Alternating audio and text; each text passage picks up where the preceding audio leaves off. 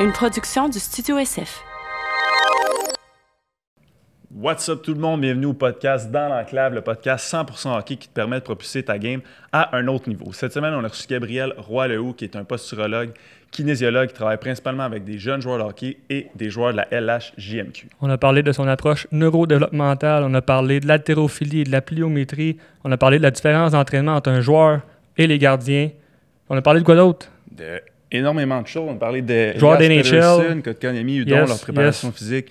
C'est vraiment un super podcast. Donc, sans plus tarder, on vous laisse écouter ça. Le podcast, épisode numéro 3, avec Gabriel Roy-Lehoux.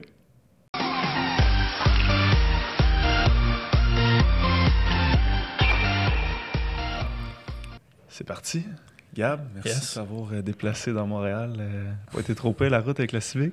Ben, écoute, j'ai suivi euh, de Dorval un gars en auto-école. Fait que c'était toute une expérience. Ah, j'ai ben revu oui. toutes euh, mes 10 ans d'expérience de voiture euh, dans ce ride-là. Fait que je vous remercie, boys. Ouais, ça fait plaisir. C'est un peu grâce à toi qu'on est ici quand même. mais C'est Yes. c'est Ah grâce ouais, à toi que c'est j'ai ben oui. connu Phil. Puis que... Ah, ok, je pensais que vous connaissiez avant. Pas en tout. Ah, ben, Colin. Ouais, c'est good, ça. On Mhm. te remercie, man. D'être ici génial. puis d'avoir pu. euh, Ça fait plaisir ce- de ce participer à votre podcast, euh, Yes. un, un des premiers. On parlait de hockey, ça a l'air aujourd'hui. Absolument. Ouais, c'est j'ai un peu le but de, la chose. Si tu peux commencer par te présenter, dire un peu même ton parcours sportif, ton parcours en tant qu'entraîneur, euh, ça ressemble à quoi? ouais. Euh, bon, mon nom c'est Gabriel Roy-Lehoux. Euh, je suis kinésiologue de formation et posturologue également. Je sais que vous avez interviewé euh, Mathieu qui est ostéo-posturo. Moi, je suis la version plus performance de la posturologie. Euh, ça a commencé il y a 10 ans. Mon parcours sportif, euh, je te dirais que je n'étais jamais un athlète spécifique dans un sport. Euh, J'aimais être moyen un peu dans tout. Je n'étais pas capable, très jeune, de me décider est-ce que ça va être tel sport ou tel sport. Ça a souvent varié entre le, le golf, parce que mon père était un grand golfeur, il, il adorait ça. Fait qu'on jouait une vingtaine de parties déjà à l'âge de 6-7 ans. J'ai été exposé à, à ce sport-là. Le tennis, euh, soccer pendant l'été, le hockey pendant l'hiver. Ça a commencé euh, ma première fois que j'ai joué euh, dans une ligue organisée. J'avais euh, 12 ans. Donc, ça a pris du temps avant que je rentre dans un milieu plus organisé, d'un point de vue sportif hockey. Mais j'avais tout le temps quand même des, des- bonnes fondations euh, pour ce sport-là, étant donné que je pratiquais un paquet de sports. Puis je pense que c'est un peu le sujet de conversation. Euh, on va dévier vers la neurodéveloppementale éventuellement. Euh, donc, c'est ça, pratiquer plusieurs sports, puis éventuellement, euh, j'ai, je te dirais vraiment eu un amour passionnel pour le hockey à l'âge de 15-16 ans, puis c'est là que j'ai commencé à m'entraîner un peu plus pour ça. Et c'est aussi là que j'ai découvert aussi que j'avais des problèmes euh, au niveau mécanique, au niveau de mon corps, qui ont, qui ont commencé à, être, euh, à m'empêcher en fait de faire mes sports, là, carrément. C'était quoi exactement tes blessures? Parce que je sais que t'en parlais dans le podcast avec Jacob. Ouais. c'est quand même. euh, Ouais, c'était assez intense. encore, Honnêtement, euh, en- encore aujourd'hui, je peux pas dire que je suis parfait, mais je suis capable de faire plus avec mon corps. Aujourd'hui, à 33 ans, qu'est-ce que je faisais à cet âge-là, à 16 ans?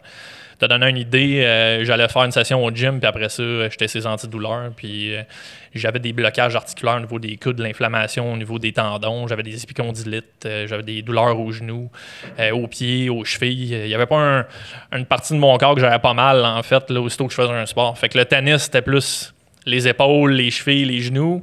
Le hockey, c'était plus le bas du dos. Euh, puis finalement, quand je me retrouvais à jouer au golf, ben là, euh, c'était probablement là que j'avais le moins de problèmes parce que tu frappes un coup, tu marches pendant un kilomètre dans le bois, trouver ta balle. Fait que euh, c'est ça, c'était c'était pas évident parce que je me suis ramassé assez vite dans tous les professionnels de la santé, euh, chiro, ostéo, euh, tout essayé. Thérapie manuelle, ouais, euh, même le médecin, faire des scans, etc. Puis on n'avait pas vraiment de réponse, en fait, sur c'était quoi le problème. Donc, la solution, ça a été, il va falloir que tu arrêtes de faire autant de sport. Puis, évidemment, ben, à 15-16 ans, quand tu te fais dire ça, puis ta vie, c'est de faire du sport, ça n'a pas comme euh, ça a pas, ça a pas pas de sens, marché. Non, ça n'a pas eu de sens tout de suite. Euh, déjà à cet âge-là, je savais qu'il y avait quelque chose qui fonctionnait pas avec moi. Je savais pas c'était quoi. Et c'est ce qui m'a dirigé vers la kin euh, éventuellement. C'est arrivé du jour au lendemain, mettons, où tu as eu un événement quelconque qui a fait. Ben, aujourd'hui, je le sais c'est quoi. C'est juste qu'à ce moment-là, ça a été graduel. là, tu sais. Euh, il commence à avoir une coupe de douleur. Puis là, plus tu pousses, plus tu as des tensions. L'entraînement refait ressortir des problématiques. Puis là, tu te poses des questions sur ta technique d'entraînement. Tu fais-tu les, les trucs correctement? Quand je regarde ce que je faisais, c'était peut-être pas parfait comparativement à ce que je fais aujourd'hui, mais définitivement, c'était pas l'entraînement le problème. C'était le corps qui faisait l'entraînement qui était pas. euh, qui n'était pas euh, optimal, en Mm-hmm. fait, pour bouger, là, carrément. Ouais. Fait que c'est ce qui t'a amené à avoir ton approche un peu neurodéveloppementale. Absolument. Oui, absolument. C'est euh, un peu grâce au fait que j'ai eu tous ces problèmes-là que je me suis ramassé en kin, que j'ai rencontré Mathieu Boulay, qui est un de mes mentors euh, dans tout ce qui est euh, l'approche neurosciences à la performance. Euh, puis avant même à la performance, juste en termes de, de développement humain, c'est c'est vraiment comme ça que je vois maintenant à peu près toutes les approches en entraînement. Je pense qu'il faut que ça parte dans la compréhension de comment l'être humain euh, fait l'acquisition des, euh, des mouvements de base qui nous permettent de faire des mouvements plus évolués par la suite.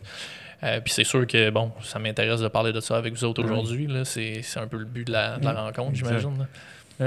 récemment, tu viens de, de devenir propriétaire d'un gym Mhm. dans un complexe. euh, Centre de performance. Incroyable. C'est pas un gym parce que je veux pas dire ça parce que les gens après ça s'imaginent que tu peux rentrer puis aller faire un Mhm. entraînement. C'est vraiment pas ça le but du centre. C'est vraiment plus de revenir au, euh, aux fondations de qu'est-ce qu'ont été Mhm. les, les gyms auparavant.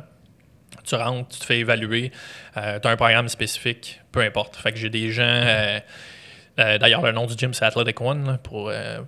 Euh, Au chandail. avec le t-shirt, pas habitué d'avoir euh, des grosses affaires de monde devant la face. Je sais que Phil, toi, c'est plus. euh, Ah, ça arrive à tous les Ouais, c'est ça, c'est chaque jour. Donc, ouais, c'est ça. euh, centre de perfo, mais euh, la performance pour moi, c'est quoi?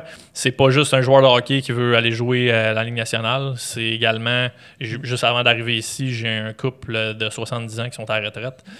Puis quand j'ai commencé avec eux, il y avait des problèmes orthopédiques. Ils n'étaient pas capables de commencer à faire de l'entraînement au gym, pas capables de faire les sports qu'ils voulaient faire, même d'aller marcher en forêt, des trucs comme ça. Ils voulaient faire du ski de fond, puis jouer au badminton.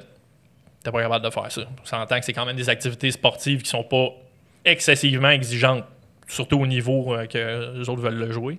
Mais au final, euh, en incluant la posturologie, toute l'approche euh, neurodéveloppementale et combinée avec l'entraînement, aujourd'hui, le, le bonhomme, il joue deux fois au badminton, puis ben, il kick des culs là, quand il va jouer en plus. Là, il, il est vraiment solide. Puis la madame a fait du ski de fond, a fait de la raquette l'hiver, puis elle fait toutes ces activités qu'elle veut. Peu importe qui qui rentre dans ton gym, évaluation, quasiment tout le temps du privé Ouais. one-on-one, Ouais. Puis tu traites quasiment tout comme des athlètes. Absolument. Absolument. On fait une périodisation euh, dans le même objectif qu'un athlète qui rentrerait pour euh, augmenter sa force, augmenter sa puissance, sa vitesse. Bien, eux autres, leur but, c'est quoi? C'est d'avoir des articulations qui sont moins en douleur, puis euh, d'avoir plus de stabilité dans leur sport, sentir plus mobile. Oui, gagner un peu d'endurance éventuellement, puis de la force, mais chacun détermine c'est quoi son objectif euh, par rapport à, à ce qui- la raison pourquoi ils sont dans le gym. Puis après ça, ben, on, on fait les tests euh, spécifiques, puis on bâtit le, le- le programme, la périodisation en, euh, en concordance avec ça. là. Puis l'approche neurodéveloppementale.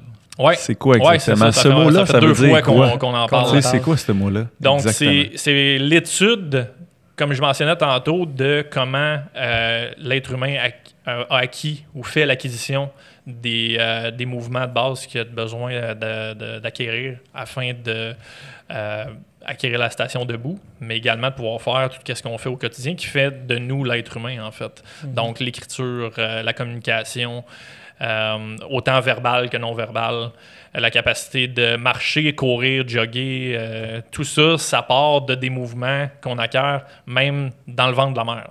Donc, euh, ça va très loin. Et donc, quand on regarde le mouvement, en tant que kinésiologue, en tant que préparateur sportif, il faut se poser la question plus loin que juste, OK, qu'est-ce qui est arrivé pour que tu aies cette douleur-là ou qu'est-ce qui est arrivé pour que tu aies cette problématique-là dans ce mouvement-là? Il faut aller chercher jusque euh, dans les mouvements au niveau euh, inutérin, donc dans le ventre, dans le de la mère, puis même à la limite, comment la mère, elle, c'est quoi ses capacités? C'est aussi euh, poussé que ça, la neurodéveloppementale. Et finalement, c'est quoi? On s'intéresse à comment le cerveau se développe, comment le cerveau se connecte avec les muscles pour pouvoir créer du mouvement. C'est carrément ça. Aussi simple que ça. Ben, ça peut paraître bien complexe parce qu'il y a des mots complexes, mais Ouais. c'est pas si compliqué que ça. C'est pas plus compliqué que regarder finalement euh, le mouvement humain euh, dans toute sa complexité euh, quand on a, on a affaire avec un adulte ou finalement un être humain qui est acquis tous les, les- les patrons moteurs de base, en fait. Ouais. Donc, euh, ouais, c'est pas si compliqué que ça. Il faut juste se le rentrer dans la tête, puis c'est bien plus ça qui est difficile, c'est de- d'expliquer aux gens que la douleur qu'ils ont en ce moment, ben c'est relié à un truc qu'ils n'ont pas acquis quand ils étaient bébés. C'est comme ça fait pas de sens pour la plupart des gens. Puis c'est quand ils le vivent que là, ils se rendent compte qu'au final, ben ouais, ça a peut-être du sens finalement. Fait que dans le fond, toi, tu reprogrammes un peu. On fait de la reprogrammation. Reprogrammation. Exactement. On reprend le cerveau, on fait des tests, euh, autant pour un objectif de performance, un objectif de tension musculaire, un objectif de mobilité, peu importe c'est quoi l'objectif finalement. À chaque fois, il y a tout le temps une composante neurale, il y a tout le temps une composante cerveau euh, qu'il faut évaluer. Et euh, après ça, oui, exactement. On reprend les, les, euh, les acquis de base, on, les, on s'assure de- de- d'aller chercher le bon exercice, comme on ferait en entraînement, en kinésiologie ou en préparation physique. Puis on est capable de retrouver ces- ces- les mêmes performances en fait qu'on devrait avoir, qui nous, qui nous sont données par la vie de façon automatisée, mais que à cause de la société dans laquelle on vit, les gens de bougent de moins en moins. On est de, de plus en plus segmenté dans la façon qu'on qu'on fonctionne au quotidien. Euh, et ça restreint le mouvement à, à un jeune âge. Et qui dit restreindre, ben ça, ça ne- ça- au final, ça, ne- ça nous empêche de nous développer euh, euh, de façon optimale, carrément. Il y a plusieurs. Euh, tu sais, nous autres, on sait que c'est important, puis on a fait les formations à l'Institut IP, ainsi de suite. Euh, il y en a plusieurs qui sont sceptiques ou qui disent que c'est n'importe quoi. Ah ouais, c'est euh, chama- ouais. de la chamanique. T'as-tu Ouais. un exemple, mettons, concret de- de- d'un client, c'est sans nommer de nom, de, que tu l'as apporté du point A au point B avec ton approche?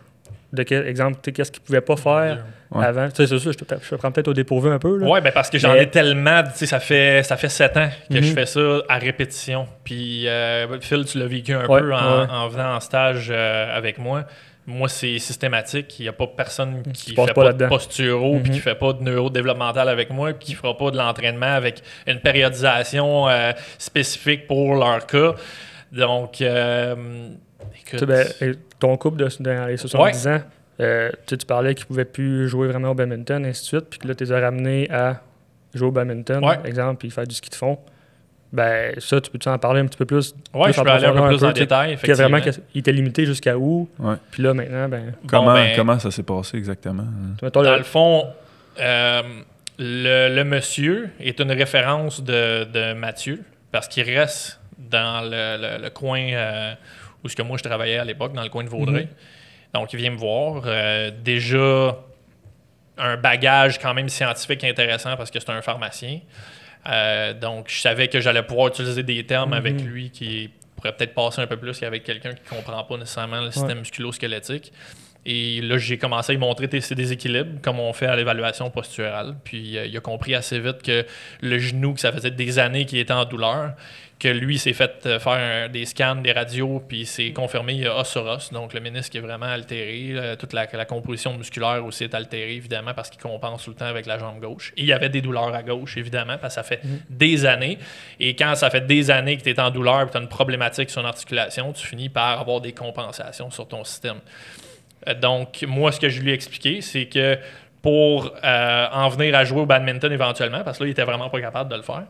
Donc, c'était pas même pas une question d'entraînement au début pour moi, c'était vraiment une question de, ramener son corps symétrique, comme j'aurais une voiture, par exemple, puis là, je veux pas être plate avec, mais une voiture ancienne, qui serait un peu maganée, et euh, que je voudrais euh, finalement euh, réaligner cette structure-là, parce que même si elle n'est pas alignée en ce moment, il y a quand même des structures qui sont quand même potables. Mhm. Puis euh, après ça, évidemment, arriver puis aller dans l'entraînement. Donc, ce qu'on a fait, c'est on a fait de la posturo classique. J'ai travaillé tout son système sensoriel pour avoir une meilleure information sensorielle qui se rend au cerveau.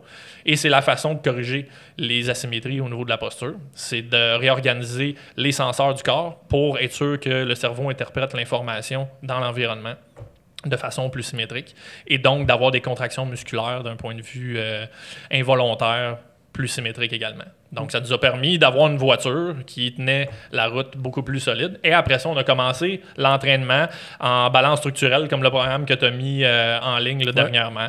Merci pour Quelque la chose. euh, ouais. C'est ça. Bloqué shout-out. solide. hein? tu m'oublies pas le chèque. hein, Ouais. OK, c'est good. C'était combien déjà? On verra voir comment ça t'a rapporté. C'est bon, avant. c'est bon, c'est bon, c'est bon. On ira à pourcentage. Euh, fait que c'est ça. C'était pas bien ben plus compliqué que ça. Euh, on a travaillé son pied au sol avec les exercices de, renforcement au niveau de l'arche du pied pour euh, s'assurer que dans le gym, après ça, il y euh, c'est comme quand, quand je travaille le pied avec quelqu'un pour euh, ramener l'analogie avec la voiture, c'est comme si je changeais les pneus. J'ai deux pneus qui sont égales maintenant des côtés, ben, je peux faire des split squats, je peux faire des squats, je peux faire un paquet de trucs. Donc, on a commencé, on a fait un bon trois mois de structural balance. Ça a été très long. Puis tu le sais comment que j'ai eu ça, faire ça. Oui. Mais j'avais pas le choix. J'ai fait euh, trois mois de mouvement unilatéral parce que même le haut du corps avait compensé avec toutes les années. Donc, euh, ça a été long, mais aujourd'hui, il fait des squats jusqu'à la parallèle.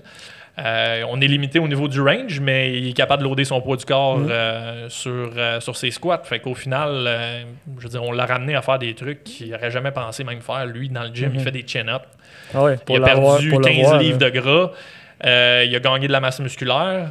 C'est un pharmacien. Donc, il avait de la pression artérielle, il avait un petit peu de cholestérol. Il était ses meds. Ouais. Il a tout arrêté ses médicaments. Mhm. Ça fait deux mois qu'il m'a qu'il m'a lâché le col cet été. Il dit Mon médecin, il dit Je veux, je les garde par prévention. Il est pharmacien. Il sait très bien qu'il n'en a pas de besoin là, en ce moment. Il a Ouais. tout arrêté par lui-même. Nice. Donc, c'est, ça va plus loin que juste dire euh, neurodéveloppemental, euh, posturo, Ah ouais. etc. C'est, c'est vraiment un tout. Puis aussitôt que, par exemple, il a diminué son inflammation, ben, automatiquement, cholestérol, pression artérielle, on, a, on a diminué l'inflammation pas juste sur le site de la blessure, du trauma, on a diminué l'inflammation partout dans le corps. Fait que le gars est capable maintenant de travailler sur son terrain. Il y a un, il y a un- un bel espace euh, de, de vie dans le bois. euh, à Notre-Dame-de-le-Pérou, puis là maintenant il peut lever des roches, puis tu sais c'est pas juste ouais. le training puis son ça. badminton, il le voit au niveau fonctionnel au quotidien, Euh, il est capable de tellement faire plus que les autres sont accrochés à Ah. vie à continuer à s'entraîner pour maintenir au moins la forme physique. Ah, Pour les avoir vus aller, là, deadlift, squat, N'importe chin quoi. up, Tous good les mouvements de base, Ah ils oui. font toutes. Là. Ah Puis oui. écoute, la madame, au début, quand elle est arrivée, parce qu'elle est venue après que le, le monsieur soit, soit arrivé. Puis euh, l'histoire, c'est que finalement, elle, ça ne l'intéressait pas vraiment. Elle l'avait déjà essayé dans un autre gym. Puis au final, ben, euh, ce qui a convaincu, c'est les résultats. Ah ouais. Puis moi, c'est c'est comme ça que je fonctionne. Pour moi, même si la posturo, la neuro, ça peut avoir l'air un peu euh, chamanique pour la plupart des gens, ben après ça, c'est les résultats qui parlent. Mm. Puis euh, si je peux finir par euh, mettre des trucs en ligne puis montrer à la population mondiale les résultats, ben on va pouvoir éventuellement dire OK, ben je, je vais- je suis curieux, je vais au moins Mhm. aller voir c'est quoi. Puis les Ouais. gens vont commencer à se rentrer ça dans la tête. là. Fait que tu utilises la même approche avec les joueurs de hockey. Oui, c'est juste que là, il va y avoir une composante de performance. Ouais. Et il va y avoir une composante de périodisation bien plus intense parce que, par exemple, un joueur de hockey, comme tu le sais, Hugo, euh, ils vont venir, des fois, ils ont six semaines. Mhm. D'autres gars, ils ont trois semaines. Parce qu'il faut que tu te prépares pour euh, le, le try-out de Midget 3 ou le try-out de, euh, de, de la Q ou- euh, ouais. de, de la Ligue nationale. Fait que c'est d'une personne à l'autre, d'un joueur à l'autre, ça, c'est très changeant. D'un sport à l'autre, c'est très différent également. Mais oui, la stratégie finale va être la même et la fondation, il faut qu'elle soit la même, c'est sûr. Euh, on parle de périodisation. Euh, nous autres, on sait c'est quoi. Souvent, le monde ne sait pas trop c'est quoi. Qu'est-ce qu'une périodisation? Ouais. À quoi ça sert? L'exemple parfait parce que moi, je le charge aux clients. Fait que c'est sûr que quand ils vont voir un entraîneur régulier puis que le programme vient avec la, Mhm. la session d'entraînement, puis que souvent c'est un programme qui est répété de cinq autres clients, le client ne comprend pas pourquoi il aurait à payer pour un programme et une périodisation. Donc, il faut que je l'explique. Donc, la façon que je l'explique le plus simplement, c'est c'est le plan d'affaires pour t'accompagner. Tu as un plan court terme, moyen terme, long terme. Tu as des objectifs dans ton année à atteindre pour que ton plan d'affaires soit accepté si tu vas avoir ton prêt à la banque ou si tu vas avoir des partenaires d'affaires ou si tu veux juste te convaincre à, à toi-même que ton plan de match fait du sens. Donc, pour moi, la planification d'entraînement, la périodisation, c'est ça. C'est le plan de match à établir pour structurer les différentes phases d'entraînement qui vont avoir à être, euh, à être faites durant l'année. Toujours dans le but d'aller chercher un objectif précis. Donc, pour les, les personnes qu'on parlait tantôt, eux autres, c'était diminution des douleurs, capacité fonctionnelle améliorée. Puis, le but ultime, c'était quoi? C'était de pouvoir prendre les, les sports qu'ils m'avaient mentionnés. OK? Pour un joueur de hockey, ça peut être très différent, évidemment. On peut parler euh, d'augmentation de la vitesse, de la puissance, de la force, euh, gain de masse musculaire, diminution de pourcentage de gras, euh, blessure sportive, il faut récupérer de ça. Donc, les, les- les objectifs peuvent varier d'une personne à l'autre. Il peut y avoir plusieurs objectifs également. Et ça, ça va être déterminé évidemment par les tests, les évaluations, les besoins du client. Puis, l'évaluation aussi du, de l'entraîneur, du préparateur physique. Euh, le gars peut venir te voir parce que lui, il veut prendre de la masse musculaire, mais finalement, sa game, ben, c'est une game de vitesse. c'est un petit joueur, il paye 159 livres, il est hyper rapide. OK, ben joue dans tes forces. Tu seras jamais 6 et 3, 225. Donc, essaye de devenir encore plus rapide. Parce qu'en plus, c'est ça la game aujourd'hui. On parlait de Kanyami tantôt, puis Charles Ludon. Moi, ça me fout le bordel. là. Je regarde un gars comme euh, Elias Peterson à Vancouver, qui est 166 livres, ça a chart de la NHL, ça veut dire qu'il est probablement 149 en saison. Genre sur le jus, là, à côté, là, à 149 livres. Tout trempe. Euh, tout trempe. Il fly sa glace comme pas un. Il a des skills un peu comme à la Côte Kanyemi, des Européens avec des mains, jeu de pied, jeu de passe, de l'agilité. Pourquoi qu'on fait prendre 20 livres à, à Kanyemi? Garde-les à 186, 185 livres, travaille sur son explosion, sur sa vitesse, son coup de patin.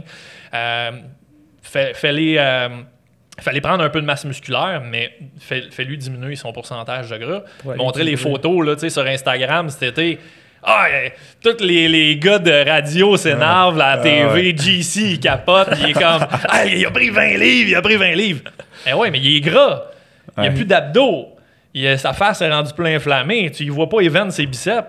Donc, c'est ça. Il y, a, il y a- il y a- il y a une maladie mentale dans le, dans le hockey euh, professionnel, puis même amateur euh, aujourd'hui. Puis euh, c'est. faut être gros, faut être gros, faut être gros. On est encore là.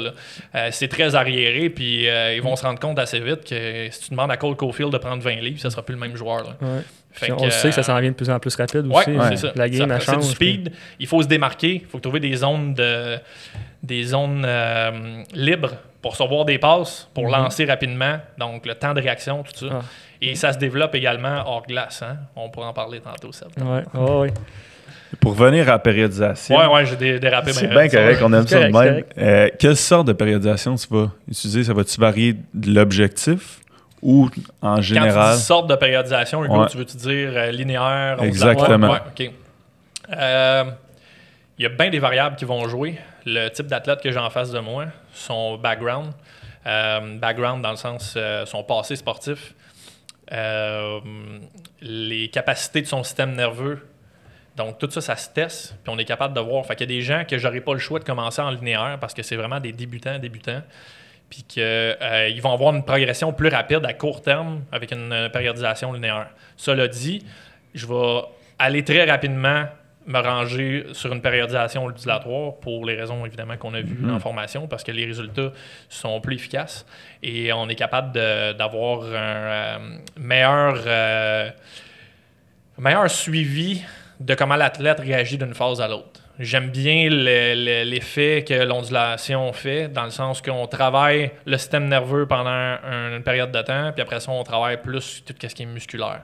Puis là, ça peut être, on peut tirer dans différentes directions. Système nerveux, ça peut être de la force pure, la force maximale, ça peut être de la vitesse, ça peut être quelque chose de plus neural, de la puissance, ça peut être de l'haltérophilie, qu'on va travailler le continuum force-vitesse. En accumulation, dans une phase plus de volume, on parle peut-être un peu plus de euh, travailler l'endurance musculaire, travailler ton tamponnage au niveau de l'acide lactique, d'être capable de produire de la vitesse, mais sur une période de temps pour que quand tu arrives sur la glace, tu sois capable de maintenir un chiffre de 1 minute, 1 minute 10 ou 45 secondes à un effort vraiment maximal. Donc, pour moi, c'est plus efficace d'aller travailler, par exemple, trois semaines le système nerveux, trois semaines plus le système euh, musculaire. Puis de, de- de jouer comme ça sur, euh, sur mon cycle d'entraînement complet avec mon athlète. C'est ce que j'aime le plus euh, avec toi travailler. C'est ce que je vois qui a le- les meilleurs résultats. Ça peut-tu faire une différence entre jouer pro et Absolument. Absolument. mettons une bonne périodisation? Pas sur un été. Mais sur un. Tu commences le gars à 13-14 ans, puis tu habitues son système neuromusculaire à avoir des adaptations tout le temps euh, opposées comme ça, puis tu le montes sur, progressivement sur quelques années, c'est là que ça va faire une différence. Ouais. Parce que ce qui, ce qui va faire la différence sur tu es dans la ligue américaine ou la, une ligue professionnelle secondaire puis la ligue nationale, c'est les petits détails. Et quand tu regardes un gars comme Sidney Crosby qui euh, demain va, être un- va euh, faire tirer son chandail à Rimouski, Ouais. quand, tu, euh, quand tu parles à n'importe qui qui est au cours de ce gars-là qui le connaît ou qui a côtoyé Sidney Crosby, c'est les petits détails.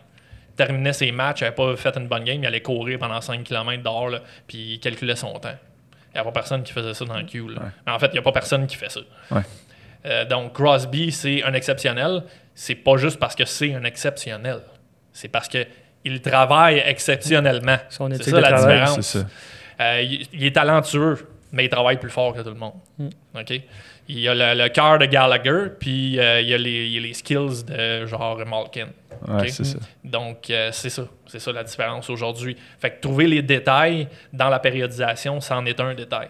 Trouver les détails dans comment on peut améliorer ton cerveau à être plus performant pour ton sport. Parce que c'est ton cerveau qui contrôle tout ce que tu fais. Fait que si tu te concentres juste à travailler dans le muscle, puis tout le temps être juste dans l'entraînement du muscle, ben tu manques 90%, qui est l'entraînement du cerveau pour que ton muscle, Mhm. lui, soit plus, euh, plus rapide, euh, qu'il y ait euh, moins de, de- de paramètres de sécurité qui l'empêchent d'exploser, pour dire ça là, dans le langage vulgarisé. Euh, donc, il faut trouver ces petits détails-là. Puis oui, Hugo, la périodisation ondulatoire, pour moi, c'est un détail qui va faire que tu vas briser les, les plateaux plus rapidement que si tu utilisais une périodisation autre. Il y a un pourcentage même par rapport à linéaire, si je me trompe pas. Que Hey. plus. C'est c'est 20 c'est-tu 28 C'est 22 22. Ouais. Une chance que j'ai- j'étais en train de réviser mes, mes notes de, de cours parce que je m'en vais donner euh, la formation 2 euh, en Europe le 30 novembre. Nice. Fait que là, hier, j'étais en train de regarder ça, mais là, tu me, tu me sors le pourcentage, je m'en souvenais même plus. man. Me Ouais. semble que c'est 22 22, ouais. Donc, 22% plus de résultats euh, sur 60 études, 22% plus de résultats avec. euh, non, c'est pas vrai. C'est pas vrai. On dira pas n'importe quoi. 22% c'est la différence entre périodisé et non périodisé. Donc, ça, c'est pas pareil. Fait que là, on voit que la périodisation, c'est important. C'est Ouais, ça. ça fait Donc, 22%. Tu périodises versus tu périodises pas, c'est 22% plus de résultats en gain de force à la fin de ton année. C'est- énorme. Ben non, c'est écoute, c'est mental. ridicule, ouais, Tu peux pas pas faire de périodisation. Mhm. Même si elle est tout croche. Ouais. T'as périodisé, t'as déjà plus de résultats. C'est déjà mieux. Fait qu'à long terme, le joueur de hockey, ça fait une. Ça fait une grosse différence. différence, sur le joueur de hockey, sur n'importe quoi. sur n'importe- Sur ouais. n'importe quoi. Jacob est venu parler d'hypertrophie. Pour l'hypertrophie, tu périodises. Je pense qu'il y- y aurait les mêmes commentaires que moi à ce moment-là. C'est let's go, on, Ouais. on va chercher une périodisation. Après son ondulatoire, on monte encore le pourcentage. Après ça, tous les autres petits paramètres d'entraînement, les répétitions, les temps de repos, l'organisation des exercices, euh, le choix des exercices, les angles, la biomécanique, la- la- la- l'aspect tout euh, neuromécanique, tous ces petits détails-là, euh, c'est pas juste ah, fais du 3x12 puis euh, Non, C'est ça. dumbbell flat press puis Mm. prends deux minutes. On se revoit demain. là. Ouais, c'est pas juste ça. C'est plus complexe que ça. Puis, euh, niveau euh, attaquant, défenseur, goaler, est-ce que ton approche est la même, tout dépendamment de la position du joueur? Elle va être la même dans le sens que pour moi, j'entraîne des athlètes. Ça a toujours été comme ça. J'ai toujours pensé de la même façon. Puis je pense encore plus comme ça maintenant que euh, je comprends comment le corps humain euh, se développe. Puis quels systèmes neurologiques sont impliqués dans chacun des mouvements qu'on veut faire au quotidien, qui vont donner de la performance, qui vont donner des mouvements fluides, rythmiques, coordonnés, précis. Donc, l'idée à travers ça, c'est que c'est sûr que j'ai un jeune de 12 ans, qui soit un gardien de but, qui soit un joueur de soccer, un joueur de baseball, j'en ai rien à foutre. Parce que, surtout aujourd'hui, les jeunes ne bougent plus, donc ils ont des acquis euh, qui n'ont pas. Donc, il faut retrouver ces acquis-là. Juste un exemple, cet été, si tu te souviens, Phil, on avait des camps de hockey. Ouais.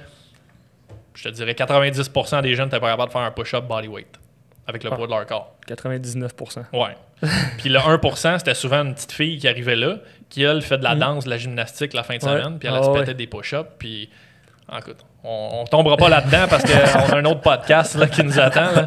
mais euh, ça, ça me renverse complètement. C'est Mm. c'est vraiment ma Ah pire ouais. année. Euh, ça fait huit ans là, que j'ai des camps chaque été là, avec des jeunes. C'est vraiment ma pire année en termes de capacité physique. là. Euh, pas juste de la force là, ou de l'endurance, juste capacité de prendre son corps dans l'environnement et être capable de bouger. C'est vraiment, à chaque année, c'est de pire en pire. Donc, on a de la job, les boys. Mm. Comment t'expliques ça? Comme on expliquait tantôt, moins en moins de mouvements, donc les jeunes sont sur les tablettes. Moi, quand j'avais rien à faire quand j'étais jeune, si j'étais un peu plus vieux que vous autres, là, mais quand même, euh, moi, je suis la génération qu'on a eu les premiers Nintendo d'en face quand on était jeune. Mais ça reste que ma mère, ça me voyait en pleine journée qu'il faisait beau dehors. À CRL, le Nintendo, là, c'est tu t'en vas dehors, mon chum. là. Puis de toute façon, je voulais y aller, honnêtement. Aller faire du bicycle, jouer dans la forêt, puis juste bouger partout. Là. Parce qu'on est câblé pour ça, l'être humain, de bouger. Puis en jeune âge, intrinsèquement, même en y pensant pas, notre cerveau veut qu'on aille bouger.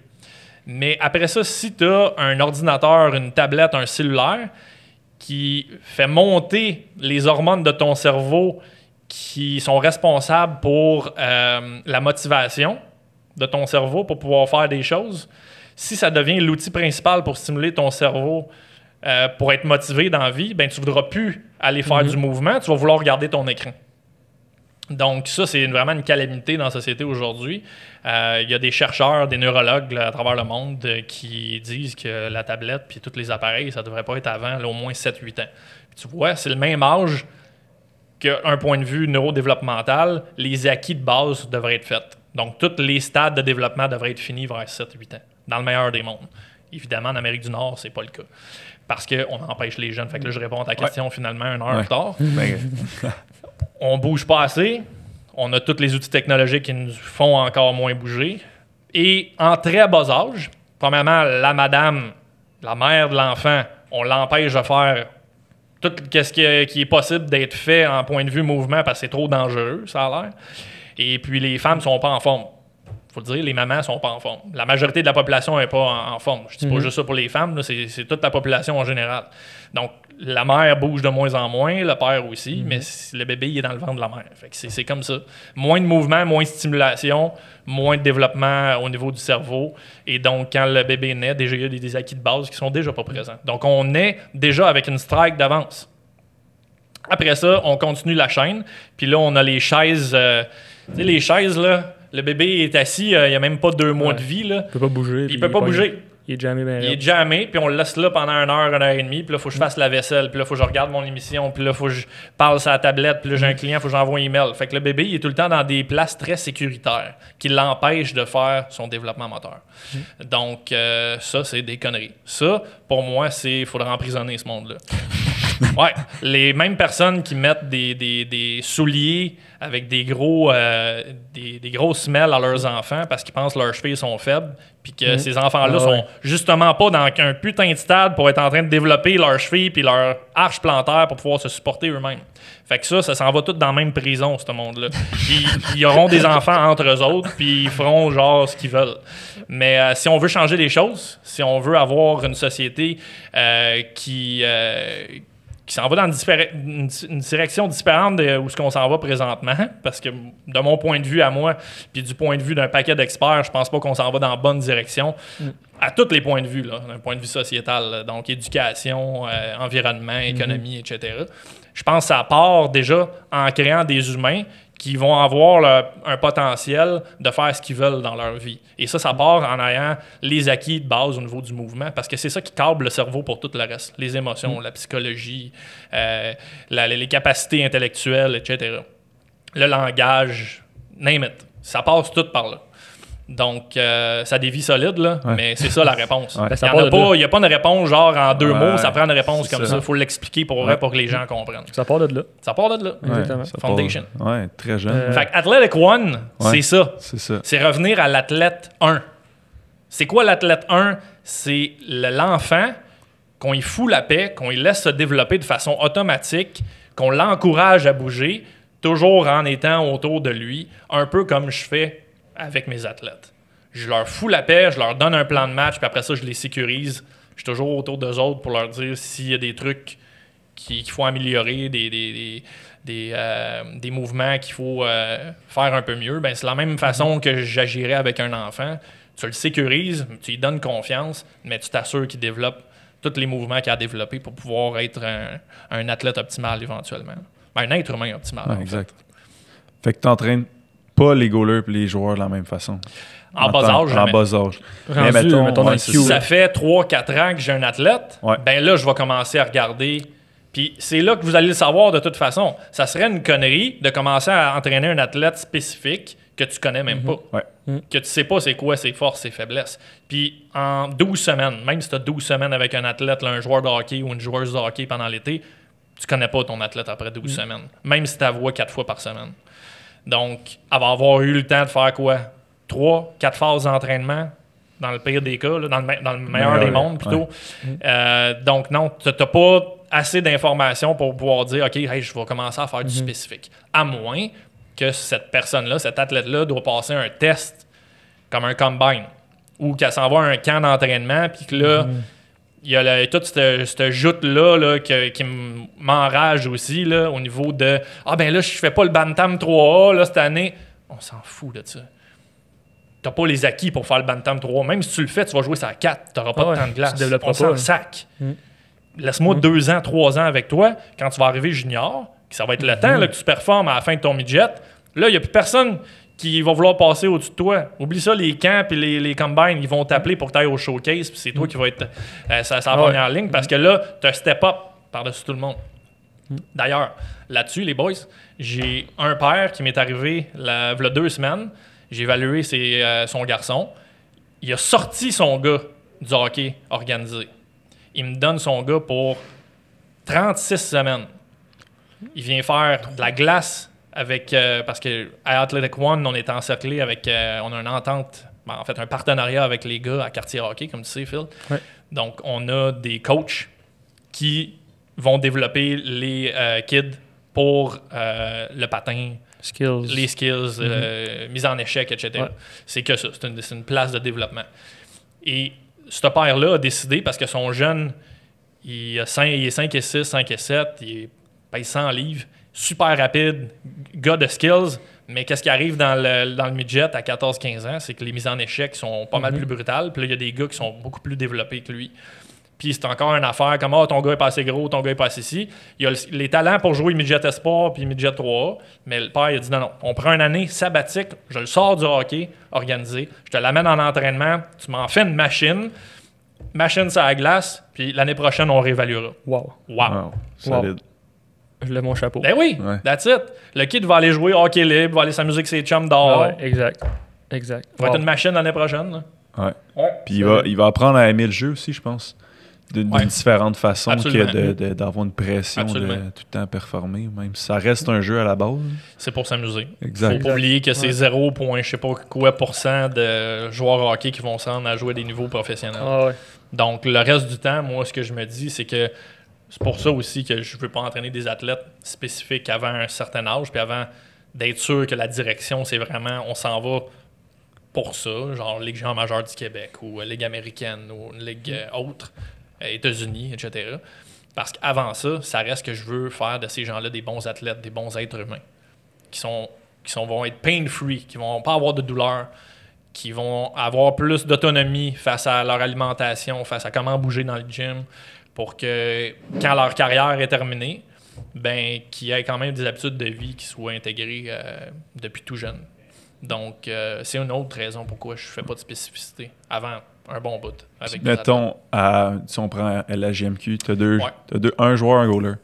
Quelles Ouais. sont les différences entre les deux? Encore là, euh, Mettons, ça fait 4-5 ans tes. Ça fait 4-5 ans que j'ai ça, ben là, ça va commencer à être Ouais, intéressant. c'est Ouais. Euh, parce qu'évidemment, ben, les, les demandes en termes de, de qualité physique sont pas nécessairement les, les mêmes. Le joueur va être sur le banc euh, pendant 2-3 minutes des fois, puis il va retourner sur, euh, sur la glace après ça, faire son chip pendant 45 secondes dans la Ligue majeure du Québec. Même des fois, ça peut être 5-6 minutes sur le banc, c'est pas plus. Tandis que le gardien, de tout le temps être alerte, même d'un point de vue neurologique, c'est déjà plus demandant que le joueur qui peut zone out pendant une coupe de. Fait qu'il y a vraiment des grosses différences d'un point de vue euh, système énergie, type de force à travailler, euh, les déplacements latéraux pour le gardien à genoux au sol, ben sorry, mais le joueur de hockey n'a pas besoin de ça, c'est le contraire. Lui, il faut qu'il soit fort dans une flexion de genou qui est à peu près genre de 35-45 degrés. Euh, c'est là qu'il faut qu'il y ait de l'explosion. Oui, il va y avoir des changements de direction, des fois, il va y avoir des positions un peu euh, particulières parce qu'il est en mise en échec ou il est en bataille un contre un, mais le, le nerf de la guerre pour lui, c'est pas être en position à genoux et être capable d'être explosif dans cette position-là. Donc oui, il va y avoir des différences entre les, entre les deux à tous les points de vue au niveau de l'entraînement rendu à ce stade-là, Rendu définitivement. Ouais, mais pas plus jeune. Non. Au niveau euh, testing, mettons, on, on parle un peu de la planification, périodisation. Bon, tu fais des, des tests au début avec tes, tes athlètes. À quoi ça ressemble ces tests-là? Les tests de base, à peu près tous les athlètes qui vont entrer dans le gym, euh, dans le centre, vont, vont faire, ça va être les tests classiques de saut verticaux, saut horizontal. On va faire souvent, dépendamment de l'âge, euh, le body fat, donc le pourcentage Mhm. de gras avec la biosignature pour avoir déjà un, un aspect euh, du sommeil, toutes les, les, les, les, les- les hormones de base, là, parce qu'avec le, le système de Pincé, on est capable d'avoir un- une idée de comment que ça se passe à l'intérieur du système, au niveau euh, plus au niveau hormonal. Donc ça, pour moi, c'est essentiel parce que si je veux avoir des résultats avec l'athlète, ben, il faut que le style de vie alentour soit quand même euh, bien organisé. J'ai un gars, euh, David Savard, qui est mon, qui est mon gars de nutrition au centre présentement. Donc lui, c'est vraiment mon, mon top gun pour s'occuper de n'importe quel objectif d'un point de vue alimentation. Donc, saut verticaux, saut horizontal, euh, je vais faire des tests de euh, max chin-up pour savoir, premièrement, es-tu capable de te tenir à bras bord? Puis un peu comme les push-ups tantôt, à peu près 90% des jeunes sont plus capables de même se tenir après une barre là, avec leur poids de corps. Même, même pas gras, là. même un jeune là, juste avec un poids bien normal. là, ça, la majorité ne sont pas capables de faire des, euh, des tractions complètes. là. Donc, euh, après ça, push-up avec des athlètes plus jeunes, bench, euh, bench press avec euh, des athlètes plus vieux. Et après ça, on va aller chercher des ratios de force sur toutes les lifts si on peut, euh, avec euh, par exemple des, des gens qui ont eu euh, été exposés à de l'entraînement en force pendant quelques années. Ben là, je peux aller chercher des ratios de force sur euh, les gros mouvements, donc euh, le squat, le front squat, le deadlift. C'est correct que je les, les termes en anglais. Oh, non, vas-y, vas-y. Chin up, pull up, euh, bench, incline, fr- euh, overhead press, puis euh, le dip. Donc, les, les gros neuf mouvements qui vont être transférables euh, au, euh, à n'importe quelle activité, mais dans le cas euh, présent au sport. Et on les teste, puis on- après ça, on a des ratios de force pour pouvoir organiser nos différentes phases d'entraînement, dépendamment les, les faiblesses musculaires euh, ou les faiblesses de patron moteur, si tu veux, de chacun des athlètes. là. Puis tu testes le cardio, mais le système cardiovasculaire Euh, d'une certaine façon. C'est pas mon dada, mais oui, c'est sûr que je vais faire des tests cardio. Souvent, je les fais pas faire dans la session parce que j'ai une heure. Puis j'aime mieux prioriser, par exemple, mes tests posturales, mes tests de biosig, mes tests physiques, qui vont me donner vraiment une information par rapport à ce que l'entraînement que je vais entamer avec ces gens-là. Ça veut pas dire que je travaille pas le système d'énergie, mais je commence pas en travaillant le système d'énergie avec euh, le client normalement. Euh, c'est sûr que par la suite, mes entraînements pour le- les systèmes d'énergie vont me servir d'évaluation. Un peu comme mes- ma première phase d'entraînement aussi peut me permettre à récolter du data. Puis je sais que vous savez que j'aime ça, avoir de l'information sur mes clients au niveau de statistiques. Donc, euh, autant pour euh, l'entraînement des systèmes d'énergie que pour l'entraînement de force, puissance, vitesse, je vais récolter de l'information pour m'assurer que euh, je, je sais quoi améliorer, sur quoi travailler. Surtout avec des joueurs de hockey, j'ai pas de temps. J'ai 8-9 semaines, 10 semaines. Donc, il faut que je priorise. Donc, je teste. Puis après ça, je m'en vais, euh, je m'en vais travailler le- le- ce que j'ai besoin de travailler. J'ai aussi mes tests au niveau neurologique. Donc, j'ai des appareils au gym, au centre, pardon. Euh, le NeuroTracker qui nous permet de travailler toute la concentration, tout l'aspect visuel. Euh, j'ai le Dynavision qui est un appareil plus pour le temps de réaction. Et j'ai le Eye Trainer qui est un appareil qui va me donner du wattage, donc la quantité de watts qu'on est capable de produire à la course, dans un angle qui se rapproche beaucoup euh, du, du patinage. Donc, un, moi, je l'ai- je ça fait un bout de temps que je l'utilise, ça fait une- trois ans. Puis tous les joueurs de hockey qui ont un bon power sur la glace, ils vont avoir un bon power sur le high trainer. Donc, il y a vraiment un corrélat, peut-être pas euh, 100%, là, mais il y a un corrélat direct là, entre les deux. Fait que ça, m'aide à pouvoir avoir de l'information sans aller sur la glace, sans demander au coach que c'est quoi le problème. Je peux vraiment avoir une information par rapport, si tu son décollage, les premiers pas qui sont pas bons, j'ai une courbe de wattage qui me dit si tu les premiers pas qui sont pas corrects, c'est-tu euh, la moitié de la, de la course, parce que là, il y a de la misère à garder son, accélération du départ, ou c'est quand il arrive à son pic de, de vitesse, il est, il est capable de le garder ou il flanche? Après ça, j'ai la capacité à répéter que je peux tester. Je peux faire 3-4 séries avec des temps de repos puis voir si la puissance descend. Fait qu'on vient encore sur les systèmes d'énergie. Ça me donne l'information sur la puissance, sur la capacité du système nerveux, sur le système d'énergie. C'est un appareil qui m'amène beaucoup d'infos. J'ai même fatigue. la répartition droite-gauche au niveau euh, de l'appui podal au sol. Fait que c'est quand même cool là, comme machine. Fait que dans le fond, dans tes tests cardio, tu n'as pas le fameux test de BIP. Là. Non, j'ai pas fait. le test bip bip, sauf que pour une équipe, je le ferais. Pour Parce une que équipe. là, ouais, une équipe, par exemple, mettons, j'ai euh, une vingtaine de gars. Mhm. euh, je- en une heure, j'aurais pas le temps de tout faire, Les tests. C'est ça. Donc là, peut-être que je m'arrange avec le, le coach, puis je dis, écoute, Mhm. on va céduler euh, deux heures pour les tests. Je fais tous les tests, puis en plus, on fait le test bip-bip. Parce que c'est quand même intéressant le test bip-bip. Pourquoi? On va avoir une valeur théorique du VO2 max. Ça donne une idée, au moins. Ouais, ça donne une idée. Puis Ça sauve du temps aussi. Parce même si le le, monde. VO2, on dit souvent, dans les tendances de Mhm. rarement, on dit le VO2, c'est pas vraiment important pour le hockey. Ça reste que si t'as un meilleur VO2, tu vas être un meilleur joueur de hockey. Il y a un corrélé quand même. C'est pas the name of the game parce que ce qu'on veut entraîner, c'est vraiment le système anaérobie et lactique sur, euh, pour un joueur de hockey. Donc, sa capacité à produire un effort sans nécessairement avoir besoin d'oxygène. Mais euh, c'est aussi intéressant d'avoir un VO2 parce que le VO2, qu'est-ce que ça va t'aider? Ça capacité. C'est comme ton moteur pour pouvoir euh, augmenter toutes les autres capacités. Ben, c'est comme va- la base que tu as besoin pour que tout soit meilleur. Ça te permet de récupérer entre tes deux chiffres aussi. Plus ça que te permet de haut, récupérer plus facilement. Ouais, entre ouais. tes deux chiffres, donc de performer mieux sur une partie ou une période Mhm. complète. Et même à la limite de récupérer d'une partie à l'autre. Donc, oui, ça reste un indicateur intéressant. Est-ce que c'est mon indicateur préféré pour personnaliser un entraînement pour un individu? Non. Mais pour une équipe, Mhm. c'est intéressant. Parce que tu es capable en plus de comparer les paires. Puis de faire des corrélats. Le coach, après ça, quand il me regarde, il dit OK, j'ai à peu près 5 de mes athlètes qui sont vraiment là, dans le dernier des percentiles. Qu'ils sont pourris en termes de VO2.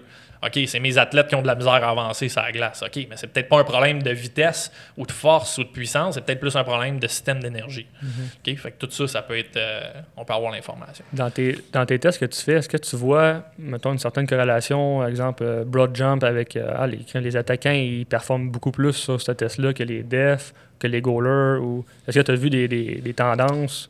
Les tendances, c'est avec les gens qui s'entraînent depuis un moment. Donc, avec des athlètes de haut niveau, on est capable de voir les tendances. Avec les jeunes en développement, c'est dur à dire. Tu dur. peux avoir un gardien de but qui, qui pète tout le monde.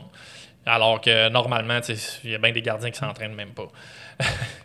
Physiquement, là, qui sont plus comme euh, travail de coordination euh, Oui, main-œil, puis euh, s'assurer de- de- d'être mobile, fait que l'entraînement a plus de flexibilité, de mobilité, euh, puis qui font même pas d'entraînement physique. T'es-tu d'accord avec ça? Qu'ils fassent pas de- de- d'entraînement physique? non, Non. ça c'est sûr, mais Ils en ont moins besoin que les joueurs? ben, c'est parce que tu es des très bons gardiens qui s'entraînent pas. Mhm. L'exemple, c'est Carey Price. Ils s'entraînent pas? Carey Price s'entraîne pas. Off-season, il va il- peut-être toucher à la glace, mais il fait pas d'entraînement physique comme tel. C'est pour ça que ses débuts de Mhm. saison sont so-so un peu. mais au final, c'est quand même un naturel, Carey. Ouais. Fait que tu le gardes mobile. Est-ce qu'il y a un peu d'entraînement, il ferait pas de mal? Je dis pas qu'il en fait pas pendant l'année, mais de ce que je sais, c'est que pendant la off-season, il s'en va à la chasse, à la pêche euh, dans son bout, puis euh, il touche Il- pas de il est barbell. actif. Ouais, il est actif, c'est il ça. bouge. Exactement. Il est pas assis. euh. Après ça, c'est vrai qu'il y a des gars euh, dans NFL qui ont jamais fait un squat de leur vie puis 5- 600 livres la première fois qu'ils vont au gym.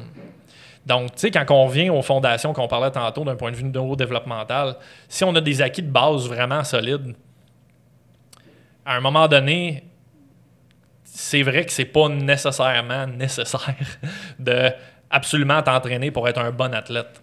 L'exemple, euh, vous avez vu le post de. Je voulais, je voulais commenter puis je voulais jaser avec euh, Stéphane Cazot, son post d'exemple. euh, quand il, était à l'école, à, à l'université, puis il, il se braçait dos à dos en position assise Mm. contre un gymnaste.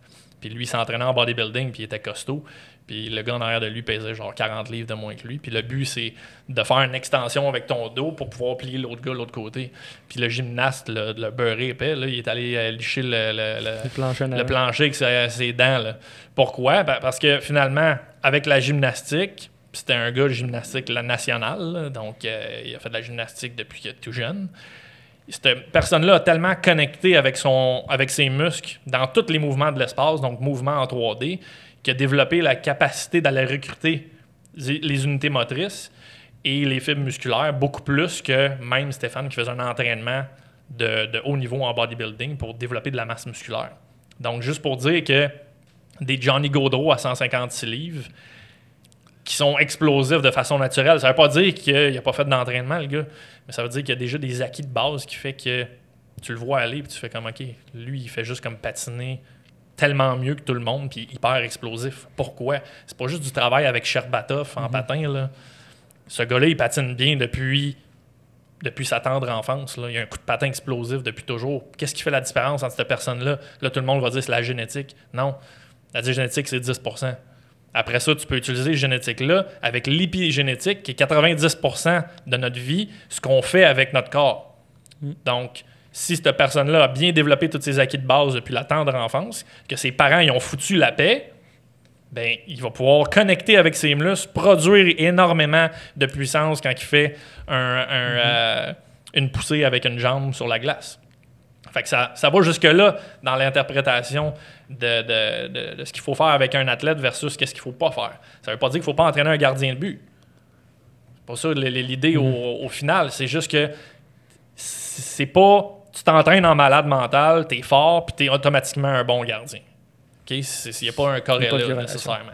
Les joueurs, tu vas pas jouer ça à 4 si tu es hyper en forme. Il y a plein de gars qui ont. ils s'entraînent comme des malades. Pascal Dupuis, c'était pas le gars le plus talentueux, était capable de la mettre dedans, mm-hmm. mais il était capable de surtout de jouer avec Crosby parce qu'il était hyper en forme. Max Talbot, même affaire. Mm-hmm. Des gars comme ça, ils ont, ils ont, fait leur réputation parce que c'est des gars qui s'entraînent super fort. Après ça, tu prends Crosby, puis tu y ajoutes en plus un moteur de malade, ben ça fait Crosby.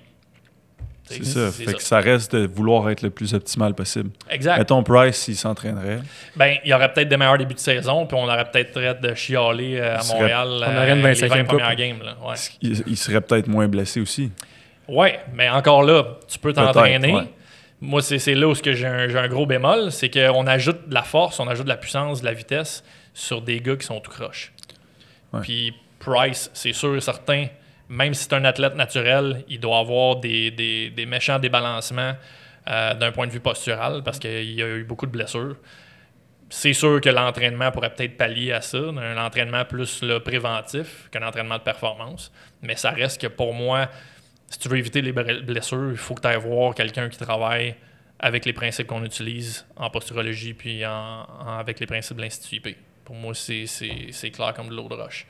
Après ça, oui, d'ajouter de l'entraînement par la suite, ça peut être intéressant pour euh, assurer que quand tu fais ta poussée, ben, ton articulation ne veut pas se déboîter, puis que tu es capable de gagner de la mobilité sans nécessairement perdre la stabilité dans l'articulation. C'est ce qui est dommage pour les gardiens de but, c'est qu'on les pousse à s'étirer pour qu'ils aillent chercher des amplitudes maximales. Mais au final, euh, ils rendent l'articulation, par exemple, de la hanche, du genou, de la cheville, plus instable quand on fait des étirements, quand on veut gagner en flexibilité, souvent c'est l'articulation qui prend le coup et non le muscle. Le muscle ne s'étire pas. Il y a une valeur maximale d'allongement, puis that's it. Tu peux pas aller plus loin que ça. Sinon, ben, il y a un réflexe qui s'appelle le réflexe d'étirement, puis on, le teste chez le médecin quand on frappe sur le tendon, la jambe revient. Donc, c'est déjà préétabli que le muscle ne peut pas s'étirer plus loin qu'une valeur euh, de base. Fait que euh, c'est ça. Goaler, oui, euh, je veux qu'il s'entraîne, mais à un, haut niveau, ça va être différent qu'un joueur de hockey. Puis si euh, c'est un, entraînement de 12 semaines, que c'est juste la prévention de blessures, c'est de la posturo, c'est des, acquis de mouvement, de patron moteur, c'est good. Parce qu'ils vont être au sol, ces gens-là. Ils vont être en position vulnérable. Ils vont avoir des contacts avec des joueurs dans, dans, dans l'enclave. Beau J'aime ça. Euh, fait que pour revenir, mettons, sur tes tests, t'aurais pas de test qui favorise, mettons, pour les attaquants, que tu aimerais plus utiliser chez un attaquant qu'un défenseur? Oui, j'ai des tests pour voir, par exemple, euh, les temps de réaction. Euh, sur le, butterfly, je mm. cherche le mot en, français. papillon. sur la position papillon. On a un fit light qui est un appareil avec une lumière. Qu'aussitôt que la lumière éteint, la personne doit se laisser tomber, le gardien de but doit se laisser tomber, puis quand la lumière réallume en bas, il faut qu'il remonte. Donc, ça nous donne une idée du temps de réaction de la personne.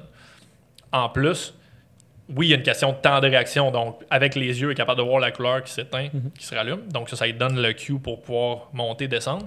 Mais si la personne n'est juste pas capable de pousser ses jambes parce qu'elle n'a pas assez de force, bien aussi, ça me donne l'information. Mhm. Fait que ça peut être temps de réaction plus cerveau. Ça peut être aussi temps de réaction tu manques de torque au niveau des jambes, tu manques d'explosion pour, euh, pour monter. J'ai pas besoin de faire ce genre de test-là avec un, joueur de hockey. Mais ça, c'est des tests que je vais faire quand ça fait 3-4 ans que je suis mhm. avec un gardien. Je vais les faire au début, mais je n'utiliserai pas nécessairement l'information. Moi, c'est toujours ça, hein, tu, le sais, mhm. Phil, Hugo, vous savez. Je vais pas faire de tests que j'utiliserai pas. Ouais. Ouais. Ça ne sert à rien de faire 500 tests que j'utiliserai pas la donnée pour laquelle Mhm. j'ai j'ai passé ce test-là. Puis j'ai une heure avec un client euh, pour, pour faire son examen général. Donc, je cible vraiment des tests qui vont me donner une information précise sur quelque chose que je vais utiliser. Puis, plus tard dans la carrière, si j'ai besoin de travailler d'autres choses, si la, la- la- fondation est là, puis que là, j'ai d'autres trucs à ajouter, bien, effectivement, oui, je vais avoir euh, d'autres testings, d'autres types d'évaluations qui peuvent être pris en compte et qui vont être plus spécifiques d'une position à l'autre. Parce que j'ai- lu cette semaine un article scientifique euh, qui testait le saut en hauteur puis le saut en longueur chez les joueurs de hockey, donc attaquants-défenseurs. Ouais. Puis euh, ils ont trouvé une corrélation. La corrélation n'est pas euh, énorme, énorme dans le tapis, mais quand même assez significative pour dire que le saut en longueur était beaucoup plus corrélé chez les attaquants au niveau de la puissance sur glace, Ouais, puis le saut en hauteur avec les défenseurs, mais pas l'inverse.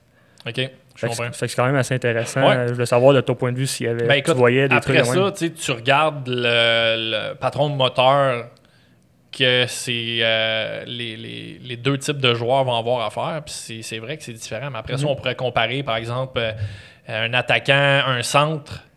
euh, qui son jeu c'est plus de marquer versus un centre qui est plus un passeur puis on pourrait probablement trouver des, des différences la mécanique de patinage d'un joueur à l'autre il y a tellement de facteurs qui vont faire qu'il va y avoir des différences quand même des fois assez marquables euh, d'un joueur à l'autre que je veux pas rentrer trop dans moi il y a un corrélat sur le saut vertical peu importe le sport si tu es explosif sur un, un saut vertical tu vas normalement être explosif à peu près dans tous les sports. Si tu sautes 40 pouces, là, ben, tu, vas, tu vas courir en bas de 4,5 ton 40 verges pour le, le foot. Tu vas arriver sur la glace, ben, tes premiers coups de patin, euh, et tu vas laisser des traces dans la glace en arrière. Euh, tu veux jouer au basketball, ben, tu vas être capable de dunker.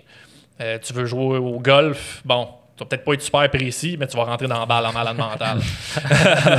fait que, pour moi, c'est là le corrélat. Après ça, oui, peut-être qu'il y a une, une différence entre l'attaquant et le défenseur. Ça reste que si tu veux améliorer leur, euh, leur vitesse, il va falloir que tu travailles les forces verticales et les forces Horizontales. horizontales. Mais il faut surtout falloir que tu saches lequel des deux peut-être qui est plus faible Mhm. chez cet athlète-là. Fait que moi, c'est ça qui va m'intéresser. Plus ça versus que ah, le- l'attaquant est plus penché, fait que lui, Mhm. c'est- il a plus besoin de force verticale. Le défenseur est tout le temps en patinage arrière, fait que lui, c'est plus force horizontale.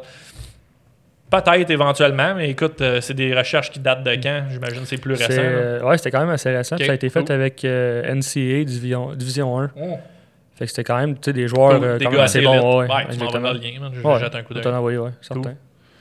Je qu'on parle quand tu veux intégrer, mettons, la plio puis l'altéro Ouais. dans une, Cool, mettons, ça. off-season. Ouais. Euh, Plio, j'ai une façon un peu différente de voir ça, comme la, à peu près tout ce qu'on a parlé Ouais. aujourd'hui. Euh, je vais l'utiliser si, par exemple, j'ai un athlète là, que je vois cinq fois semaine, puis il est là toute la journée avec moi. La réalité, c'est pas ça. La réalité, c'est que tu un gars qui va jouer junior, il a un paquet de contraintes. Il travaille, il a une copine, et il veut profiter de son été, etc. Donc, tu sais, le scénario de t'as un gars qui arrive puis il va passer 6 heures dans ton gym par jour, ça peut arriver, mais c'est un petit, petit, petit pourcentage. Jagger. Genre, Jagger puis qui fait des bicep curls pendant 3 heures faire pédale. là, tu sais. mais il a quand même joué jusqu'à 44, Ouais. fait que, mais, mais au final, la plio, souvent, je suis obligé par la bande parce que j'ai pas accès aux gars euh, assez à faire une journée par, dans la semaine ou deux où ce qu'on va travailler la pliométrie. Et on va la travailler en étapes. C'est-à-dire que comme les acquis, il y a des acquis en pliométrie qu'il faut que tu ailles avant de travailler, par exemple, juste euh, des haies. Puis juste faire euh, travailler ton, euh, ton cycle de. juste le, le, le cycle. Tu l'as-tu en anglais? Dans la tête, tu l'as même pas en anglais? On prend une pause, coupé. le cycle d'explosion, le- le- le- de passer de l'excentrique à concentrique finalement. OK. Ouais. OK. Le stretch reflex? Le stretch reflex, merci. Ouais. Donc, c'est- souvent en pliométrie, c'est ce qu'on veut travailler en fait. Puis on veut aller directement là parce que c'est ce qui va nous donner l'effet sur la performance. C'est ce qui va donner le transfert. Mais si la personne n'a pas app- appris à absorber, être capable de compresser toutes ses articulations, même d'un point de vue unilatéral, donc un côté ver- versus l'autre, euh, ben moi, c'est des choses que je vais travailler en premier. Donc, capacité à absorber en premier, cap- capacité à restituer l'énergie qu'on a emmagasinée dans l'articulation pendant qu'on a fait l'absorption, et après ça, travailler ce fameux euh, réflexe-là. Donc, plio, dans un, avec quelqu'un que je commence, même avec des gars comme euh, Benjamin Tardif qui joue pour euh, le, le- le Phoenix. Le- vous le connaissez parce que vous l'avez vu au gym, c'est pour ça que j'en parle. Ça fait depuis 14 ans que, que je le suis. Euh, ça fait pas 14 ans, mais depuis que lui a 14 Ok, ans. J'étais comme, Ouais, il a commencé jeune en tabarouette. ah, mais ça aurait été cool qu'il Ouais. commence à cet âge-là. Et c'est déjà une brute, ça aurait été encore plus une brute. Cela dit, il va quand même commencer son année en préparation générale avec de l'absorption. Parce que tu peux jamais être assez bon à absorber les chocs.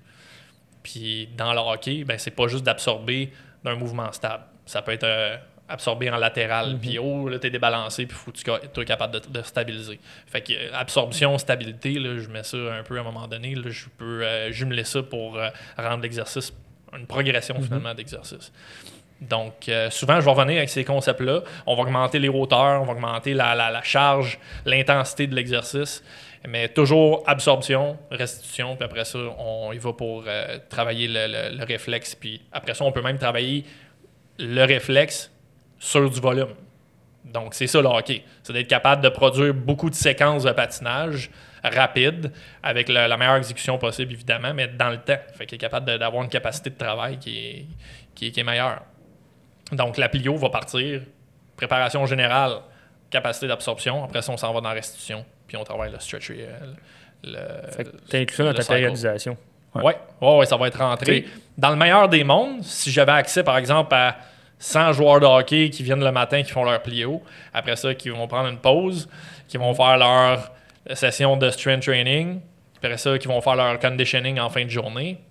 C'est ça le meilleur scénario, mais ça arrive jamais. Ça arrive jamais que tu as, quelqu'un qui a ce genre de disponibilité-là, même si tes forces, ils le feront pas. Après ça, ça prend l'alimentation qui est top, le sommeil. Il faut pas nécessairement qu'ils travaillent trop durant la semaine. Puis, ben, la, la, la, la réalité, c'est que les jeunes, euh, quand ils finissent leur saison, même dans la Légion majeure du Québec, ben, ils travaillent. Fait que c'est les pros que tu peux faire ça. Des gars là, qui sont payés pour s'entraîner. ouais. Ouais. Puis l'haltérophilie, comment L'altéro, tu irais à la fin de la saison? Oui, là, je vais intégrer des mouvements. euh, évidemment, il faut que j'aille des athlètes qui soient capables de faire ce- ces mouvements-là. Donc, souvent, ça va peut-être être au moins la deuxième année d'entraînement. Puis quand je dis deuxième année, c'est le deuxième off-season que je vais avoir ces athlètes-là. Parce que, par exemple, je l'ai la première année, ils s'en vont, ils font leur saison pendant l'hiver, ils reviennent au printemps. Mais là, c'est la deuxième année d'entraînement. Euh, et puis là, on va pouvoir commencer à rentrer des exercices euh, d'haltérophilie en fin de, phase pour aller transférer finalement la, force euh, et la puissance qu'on a créée pour faire de la vitesse. Fait que, tu sais, Udon est-ce que c'est un. Il aurait peut-être pas fait d'altéro ou il aurait pas transféré? Moi, je parce pense que, ça va plus loin que ça. C'est pas. C'est pas le choix d'un d'un exercice qui va changer toutes tes, tes capacités moteurs. C'est pas parce qu'il a pas fait d'altéro que tout à coup, euh, il avance plus. Là, parce que même si tu prends du muscle, tu pourrais être techniquement plus explosif. Oui, si c'est bien fait, Si c'est effectivement. bien fait. Ouais. Fait que s'ils sont pas plus explosifs, qu'est-ce qu'est-ce qui pourrait expliquer ça? S'ils sont pas plus explosifs, c'est qu'on n'a pas, on n'a pas bien évalué le continuum de, force-vitesse. Puis on n'a pas choisi finalement les bons concepts d'entraînement pour pouvoir améliorer euh, le, maillon faible finalement. Euh, parce que si évidemment tu as quelqu'un de super fort, puis là tu te dis ah c'est sûr qu'il est super explosif parce qu'il est super fort. Puis là tu le laisses commencer sa saison, puis tu te dis que par magie ben il va être plus explosif, ben t'as manqué euh, manqué le truc parce que c'est beau d'être fort mais il faut que tu sois capable d'être euh, de produire beaucoup de force, mais en moins de temps, moins de temps possible. Donc, c'est ça. le- le- pour le sport, c'est bien plus ça maintenant que d'aller chercher énormément de, de force musculaire. C'est ça. Ouais. Puis il y a peut-être un peu trop de gras aussi qui a été pris Ben ouais, là-dedans. tu sais, puis tu sais, si t'as 12 semaines pour entraîner quelqu'un, puis ton but c'est de gagner 20 livres, honnêtement, il faut pas mal que tu fasses juste faire la- un entraînement ciblé pour l'hypertrophie. Vous savez, c'est quoi, là, que de gagner 20 livres, euh, c'est alimentation à Ah ouais. côté, puis... euh, Ouais. Ça, 12 semaines, c'est si t'es chanceux avec ton athlète parce que Ouais. cet été, t'as eu. euh, T'en as eu un que il est arrivé 4 semaines avant environ sa, com- ben, sa compétition, son camp. Ouais. Qu'est-ce que t'as fait avec lui Ben, en fait, l'histoire est vraiment drôle parce que le gars s'est jamais vraiment entraîné. Il joue dans Q. c'est un gardien, pour ne pas le nommer. puis euh, tous ses chums ont commencé à venir euh, faire les évaluations avec moi. Puis il tripait parce que là, il voyait que c'était un petit peu plus sérieux que ce qu'il avait fait dans- à l'époque. Euh, il était pas genre euh, 14 gars en train de s'entraîner en, en même temps. C'était des petits groupes. Euh, puis c'était plus personnalisé. C'était- le suivi était différent. Puis le type d'entraînement. Fait que ça a commencé à jaser parce que les gars s'entraînent tous à la glace ensemble. Puis lui est arrivé 3-4 semaines après que le camp ait commencé. Donc les gars avaient déjà commencé à s'entraîner pendant 4 semaines. Tous les acquis étaient là. Puis lui est arrivé, puis il était pas capable de faire un squat, euh, même avec la barre, là, euh, de façon appropriée. Euh, il, y avait un gros, euh, grosse douleur à hanche, un pinge- impingement, là, un, un air pincé, là, puis ça déchargeait partout dans la jambe, dans le dos. Fait qu'on était pas capable de le charger. On est revenu en arrière, j'ai fait un structural balance pendant une semaine avec. Puis écoute, quatre semaines plus tard, il squattait euh, au moins une fois et demie son poids de corps euh, pour des reps. Puis euh, son haut du corps avait monté en flèche aussi au niveau de sa force. Fait que c'était un gars qui l'avait quand même naturel. Parce que quand il était exposé à l'entraînement, il a monté en flèche. Puis surtout qu'il avait jamais touché à ça vraiment dans, dans sa vie. Puis euh, de son dire à lui, il est dans meilleure forme physique, évidemment, c'est la première fois qu'il s'entraîne de sa vie. En un En un mois, en quatre semaines, on a été capable de quand même faire des miracles avec. Puis euh, il y avait moins mal, évidemment. En fait, sur la glace, il y avait plus mal. En entraînement, il restait là, euh, des, des- des petits trucs, là, vraiment. C'était rien comparativement avec quand on avait commencé. Puis lui, c'est son dernier année junior. Donc l'année prochaine, il m'a promis qu'il allait être là pour les 12 semaines. Ça devrait Donc, faire on- une on bonne différence, Ah ben oui, on va, on va changer sa game, c'est sûr. 4 semaines versus 12 Ouais. semaines. Ouais, c'est sûr. Surtout qu'il est arrivé puis il était blessé. C'était Mhm. un Ah traumatique. ouais, c'est que ça. je pensais même pas pouvoir l'entraîner vraiment pendant la, la rehab avant. Puis... Ben oui. Fait que là, j'ai dit, écoute, là, si tu veux déclocher puis euh, espérer un contrat professionnel l'année prochaine, il faut que tu te prennes d'avance. Tu as des problèmes de, de tension, de douleur. Tu vas te faire te traiter. Tu viens me voir en posturo. Ce serait bien le fun. Puis après ça, on commence l'entraînement. Puis tu sais, t'es, t'es sharp, tu, tu fais le Mhm. bien. là. Ouais. Ouais, nice. Ça ressemble à ça, je pense. Pour, euh, Ouais, pour finir ça, mettons, t'aurais-tu petit euh, trois petits trucs ou peut-être trois, faire un petit recap là, sur qu'est-ce qu'on Ouais. a dit pour Ouais. les, les, les, les athlètes qui nous écoutent ou les préparateurs Bon, mettons, t'es un jeune, là, puis euh, tu veux te lancer dans, Ouais, dans ouais, l'entraînement, ce que la discussion qu'on a aujourd'hui, ça t'intéresse, ben, euh, c'est sûr que je t'encourage à en faire une évaluation posturale, que ça, ça va avec moi, avec un, un collègue. On n'est pas 100 au Québec à faire de la- Mhm. ce que je fais. Donc, évidemment, c'est quelque chose de très spécifique. Même les, les gens qui se sont formés récemment avec ces principes-là, moi, ça fait quand même depuis le début. Donc, j'étais d'un pionnier avec Matt, puis moi, ça. Pionnier dans le sens, pas genre c'est moi qui ai inventé ça, mais dans le sens c'est moi qui ai appliqué ça à la performance. Euh, maintenant, il faut, il faut connaître tous tes balancements d'un point de vue musculaire et neuromusculaire. Donc, il faut évaluer comment ton cerveau connecte avec tes muscles. Et euh, ça, c'est priorité pour pouvoir avoir une longue carrière, pour pouvoir t'entraîner pain-free, puis pouvoir créer de la performance sur ton corps, puis être plus performant aussi sur la glace. Pour moi, ça, c'est la fondation. Après ça, le, le- le- le- l'entraînement, la périodisation, évidemment, aller voir des, euh, des entraîneurs qui vont vous montrer un plan de match, qui vont vous faire des tests, euh, qui vont vous faire un suivi qui, qui fait du sens aussi, qui euh, respecte le, le budget, évidemment, de l'athlète, parce que, je veux pas, on parle des, des gars de 14-15 ans, travaillent pendant l'été, mettent des sous de côté. Moi, je trouve que l'idéal, c'est de faire des petits groupes d'entraînement. Tu prends quatre gars qui ont à peu près le même objectif. puis Exact, Ça revient moins cher, puis ça leur permet d'avoir un, un suivi super intéressant. C'est ce qu'on offre au Centre Athletic One. Donc, euh, troisième type. euh, mon Dieu. Pas besoin d'avoir un troisième. Pas obligé? Non, non. Ah. OK. Écoutez le prochain podcast euh, Ouais, dans l'enclave. Il va en C'est avoir bon, d'autres, parfait. Si vous voulez avoir une meilleure information et Yes. améliorer votre game. Où est-ce qu'on peut te suivre si on veut, veut te rejoindre ou checker? Sur Instagram? Athletic One. Ouais. Fait que euh, c'est athlétique avec un K, tiré en bas, donc underscore, one écrit en chiffre en anglais, donc O-N-E. Euh, même chose sur euh, Facebook, c'est Athletic One Préparation Physique. Préparateur? Préparation? ouais, le, gars- le gars, il est souvent sur sa page. Facebook. travaille trop, travaille trop.